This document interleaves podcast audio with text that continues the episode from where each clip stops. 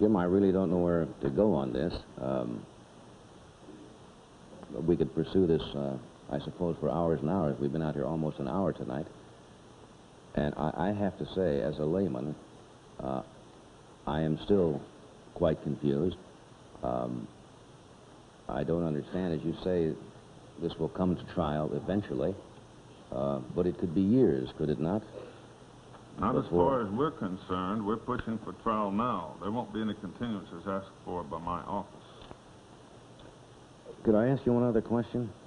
When the evidence against the commission, which you have nothing to do with and refute, I guess, almost in toto, outside of that Ruby killed Oswald.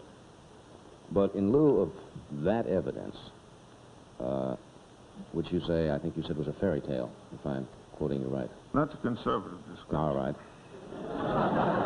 You are, you are asking us and the American public to believe that a team of seven gunmen carried this out with precision, firing from various points uh, that day in Dallas, uh, which is a remarkable feat in itself, and have disappeared into thin air with no witnesses who ever saw any other gunmen or getaway vehicles, uh, and a, a gigantic conspiracy in which nobody seems to have yet proved anything. You ask us to believe that. I find that a much larger fairy tale than to accept the findings of the Warren report. Let me reply to you by saying, first of all, that these men did not disappear into thin air.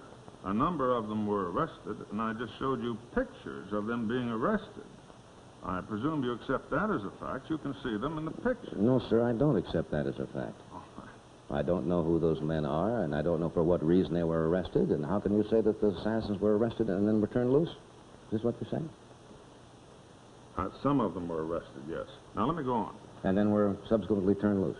They were turned loose later in the afternoon. Now, yes, but let me go to the second point. The second point is you point out again the fact that uh, you've seen no evidence and the matter doesn't seem to come to trial. We are pushing for trial, and there's nothing more we can do than try to get the case to trial. Let me sum it up by saying, am I asking the people of America to believe this? I'm doing more than that. I'm trying to tell the people of America that the honor of this country is at stake.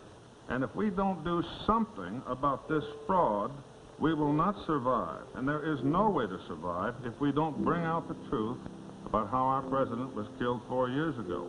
And the investigation by the Warren Commission wasn't even close. It wasn't even close. We'll be back in a second.